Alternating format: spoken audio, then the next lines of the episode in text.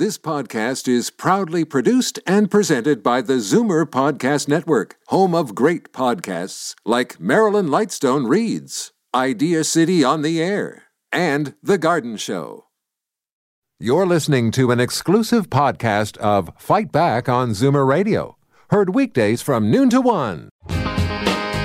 Fight Back with Libby Znaimer on Zoomer Radio. Welcome back. It's still a nail biter. No result in the U.S. presidential election as millions of votes are still being counted. At the moment, the word is that Joe Biden has the best shot of amassing the 270 electoral college votes needed to win. AP and other news organizations are giving him 264 while CNN is holding back, uh, calling 253 for Biden to Trump's 213. Donald Trump, meanwhile, is taking legal action, calling for a recount in Wisconsin and a stop to counting in Michigan and Pennsylvania.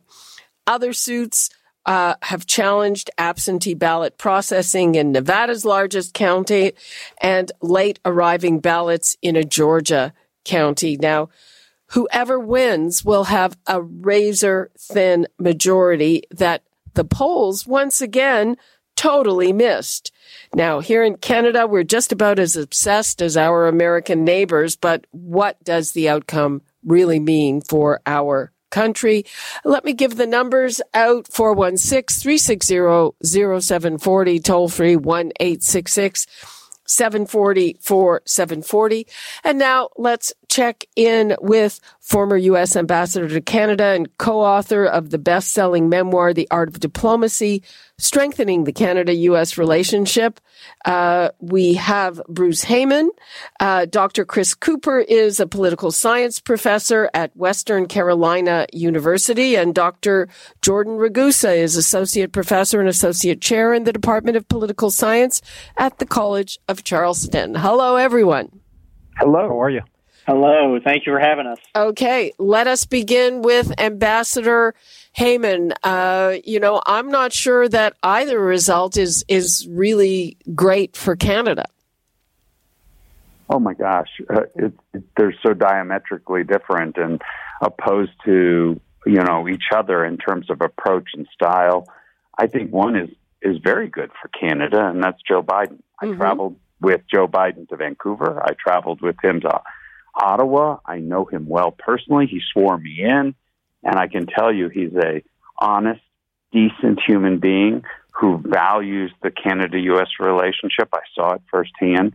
He had met with both Prime Minister Harper and Prime Minister Trudeau with me. And I'll tell you, I just think the tone and style and approach to the relationship will be incredibly different and very positive and, assuming and, Joe Biden's president. And and more regular and businesslike, obviously. Yeah, and respectful. And respectful. Um, let us um, move along to Dr. Cooper. Um, I want to talk about the the fact that this seemed to be such a big surprise. Once again, the polls failed to pick it up, uh, and it really is. I mean, it, it the country seems to be almost almost evenly divided and it's a, a, a, whole difference in approach uh, you know what do you think when you're looking at this yeah i mean these are they are diametrically opposed um, visions of america and i think we are increasingly um, experiencing an america that is uh, sort of two growing camps um, the Democrats, the Republicans, the liberals, the conservatives. And I, have read a lot about this, um, uh, you know, maybe the polls getting it wrong. And I, I, although there's some smart people making those arguments, I actually haven't seen as many polling problems. I mean, it seemed to me that the polls are pretty clear about which states were going to be red states, which states were going to be blue states which states were going to be battleground states. And as I stare at the map and the states that we're looking at right now Nevada, Arizona, Georgia, North Carolina, Pennsylvania those are exactly the battleground states that we expected to be there. Um, the battleground states that have already been called were fairly close. So I, I'm not quite as negative on the polls as some of my colleagues are. Um, partially because I think this vision of a divided America was here before this election and it will be here after the election, unfortunately. Okay, Dr. Ragusa, in terms of these legal challenges, I've been talking to a number of people about this, and most of the experts and academics that I've been talking to kind of are, not really taking the legal challenges seriously. Uh, what do you make of it? Yeah, I think that's right. Um, there are a number of, of smarter people than I that have weighed in on this. Uh, and the conventional wisdom is that um, not only is there no legal basis for challenging a lot of the results in the states, um, but a lot of the arguments of the Trump campaign just don't make sense. For example, um, just a few minutes ago, there was a press conference in Nevada where they're counting some votes, and um, supposed Trump campaign officials were saying that um, dead people were voting, um, that a lot of the votes were quote unquote illegitimate but they weren't giving their name and they weren't giving any specific details. So, um, are legal challenges possible? Could this end up being decided by the courts? Um, yes, it's possible, but um, most people who study this stuff don't think that that's very likely. Mm-hmm. And and there are some challenges that have already been adjudicated, apparently, uh, in terms of uh, extension of the deadlines when absentee ballots can come in. That the states have have already decided that uh, that would be okay, and they're being challenged, I believe, yet again. Right? Correct. Yeah, one of the most important ones was in Pennsylvania. Um, what Pennsylvania allowed voters to do was to mail in their ballot on election day as long as it was stamped, um, and they would count it up until Friday after the election.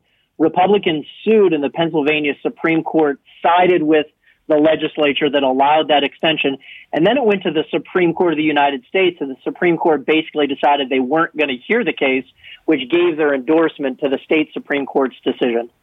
Okay, uh, Bruce Heyman, is any of that the uh, is anything going to change? We now have uh, Amy Coney Barrett on the Supreme Court. Uh, does that make it more likely that they might decide to hear something, or uh, are these legal challenges just not going to get past the state level? So, first of all, I, am not an attorney, and but but I will say the following, and it we, we've been commenting on this already, that they make a lot of claims, but there's no evidence that they've put forth that there's any of the nefarious activities that they're claiming actually have taken place.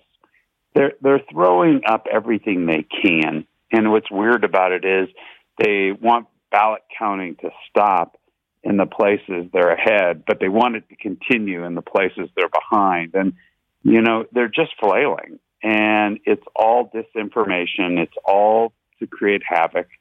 And I, I know the the Biden uh, legal team personally, and I'll and I'll tell you, I have a lot of confidence that they're well prepared, they're calm, and then one by one they keep shooting down these you know illegitimate claims. But they, they've expected it. The president signaled it in advance that he was going to do it. So you know, this is a man who sues oh, in his personal life, in his corporate life, and now is using the legal system to try to hold on to power in the United States. I don't think that's going to work for him.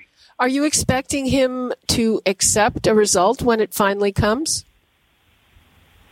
Um, whether he verbally accepts it or not, that that'll be one one path. But he's going to have to accept it if you know, if he's voted out, it's just a fact. He will not be president anymore. And so, whether he accepts it or not, he won't be president come January 20th when you know, new president is sworn in.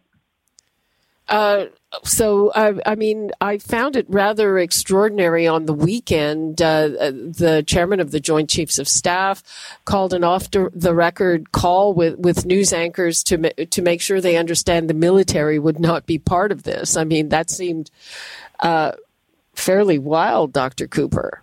It does to me as well. I mean, it, it is a it is a scary time, and clearly, I agree with the ambassador that look, there is a there's there's a law that's going to take place. There's a date where we are going to have a new president. It looks increasingly likely that that new president will be Joe Biden. At the same time, I do worry about Donald Trump fanning the flames of his sizable um, supporters, right? So even though I think it is the most likely scenario that Biden wins, there's a whole lot of folks in the United States that have voted for Donald Trump, close to half of the voting population. And so if they are accepting signals from him, I do worry about uh, civil unrest. I do worry about the message that we're sending to people. And I think one of the hallmarks of a well functioning democracy is the ability for losers to accept the loss and to move on. And that's going to need to happen here. Um, and I'm increasingly worried about the way that transition will occur. Mm-hmm. A lot of people are. Yesterday in Phoenix, we saw armed protesters kind of camping out uh, in the place where the ballots were being counted, and uh, the the workers who were counting the ballots. I mean, I think they had to be escorted by police or whichever security was there to get to their cars. Yeah, that's that's right. And you know, political scientists have been uh, really calling, you know, waving the alarms about this for the last few months. Groups like the Bright Line Watch that kind of keep track of how democracy is going and, and worries about what we call the tail risk, right? These unlikely occurrences that, if they do happen, could be just catastrophic for democracy. Folks have been worried about this for a while, and, and so far this is playing out, unfortunately, to look similarly to what uh, many folks thought was possible. It doesn't mean that I think that our democracy is, you know, going down the tubes or is doomed or anything like that, but it, it is a time where we need to be vigilant, pay attention, and make sure as Americans that regardless of where we sit, we're willing to accept the result of the process. This is how it is supposed to work. Bruce Heyman, what's your view of that? I mean, uh, Trump said going into this that uh, the if he loses, it's fraudulent. So he signals everything in advance. People should never be fully surprised because he tells you what he's going to do. Um, the fact of the matter is, he also said the virus was going to go away in the summer, and we have 100,000 cases in the last 24 hours, and more than a thousand people have passed away in the last 24 hours. So, you know, the the reality is, I think people are are discounting much of what he says because he's told so many lies for for four years. So, look, this is where we are. We're going to get through this. I think as hard as it is, we're just going to have to have some patience, not let our minds get too carried away. And I think that all signs are that Joe Biden will be the president elect maybe tonight, maybe tomorrow, maybe next week. But as these votes get counted, I, I'm confident that that's what's going to happen. And President Trump has no choice. He's if if that's the case, he's going to have to give up the seat. And uh, you know whether he's happy or not, or whether he fans his Twitter or not and gets everybody stirred up. Look, it wouldn't surprise me if on inauguration day he announces he's running for president in 2024 and he goes off on the campaign trail, raises money and does all this and look, you know, he's just an unusual sort of guy. Right, but uh, whoever wins, uh, Jordan Ragusa is, is has uh, you know nearly half the population is going to be upset with that. Yeah, that's right. I mean, one of the really remarkable things in this election is that not only has Joe Biden gotten more votes in total than Barack Obama, where, you know, the 2008 presidential election was sort of a, a high watermark for voter turnout, but Donald Trump also has gotten more votes um, than Barack Obama did uh, in 2008. And so, look, turnout is a double edged sword. I mean, on the one hand, it's a good thing because we want people to participate in the process. We want to make sure all votes are counted and that people have a chance to influence their government. But on the other hand, turnout is really high because we're deeply polarized and, and the results of every single election really matter a lot. And I think that that kind of pent up anxiety and, and frustration with the state of American politics um, has some very serious negative consequences, including um, things that Chris Cooper mentioned with potential political violence um, and things that um, Ambassador Heyman mentioned about our relationship with with other nations, including Canada. Uh, I'd, I'd like to get back to that, Ambassador Heyman. I mean, uh, Joe Biden would definitely uh, be easier and better to deal with. However, he, he has a lot of protectionist views. He doesn't like uh, the pipeline, which is critical to us. A lot of Canadians are worried about that. We shouldn't let any one difference define a relationship. And when we have differences, we should have a relationship that allows us to sit down, respectfully tell each other why we think what one outcome should look like and why you think the other outcome should take place. And if we can create that kind of dynamic, it would be just like two friends or a partner in life that when you have differences, you can sit and try to work through them as opposed to always threatening the relationship every day, which is what Donald Trump, you know, essentially was doing with his language and style and his actions and tariffs, threatening your auto industry, threatening you to withhold N95 masks while people were dying, threatening troops at the border, threatening, threatening aluminum and steel tariffs and language to the special, you know, coming out of the White House, a special place and you know where for the Prime Minister of Canada. This is just awful. And so it will be very, very different. And when we have issues between our two countries, like some of the things that you talked about, we can sit down and work through them and talk through them. We may not agree on everything, but we'll, we'll, it'll be a much different relationship. Oh, of, of, of that, there uh, certainly will be no doubt. So, at this point, Dr. Cooper, does it make a difference if the determination is today or tomorrow or next week? Ultimately, no. I mean, uh, look, it sometimes takes a while to count ballots. It is much more important to get it right than to get it done quickly. And I would still argue we are getting it done fairly quickly. We are before the canvass days for almost every state. I believe actually every state in the country. We haven't even accepted, for example, my home state of North Carolina. We're accepting ballots through November 12th. Um, so I think a little bit more time is okay. Um, and also, everybody needs to remember, even when all this is done, it isn't really done until the Electoral College actually meets and votes. So this is stage one. It's the most salient stage. It's the one people pay attention to. But we've got a whole another series of events that have to take place before this transition of power ultimately occurs in January. Right, but the fact if it take keeps taking longer, does that uh, raise the possibility of, of violence and uh, civil unrest?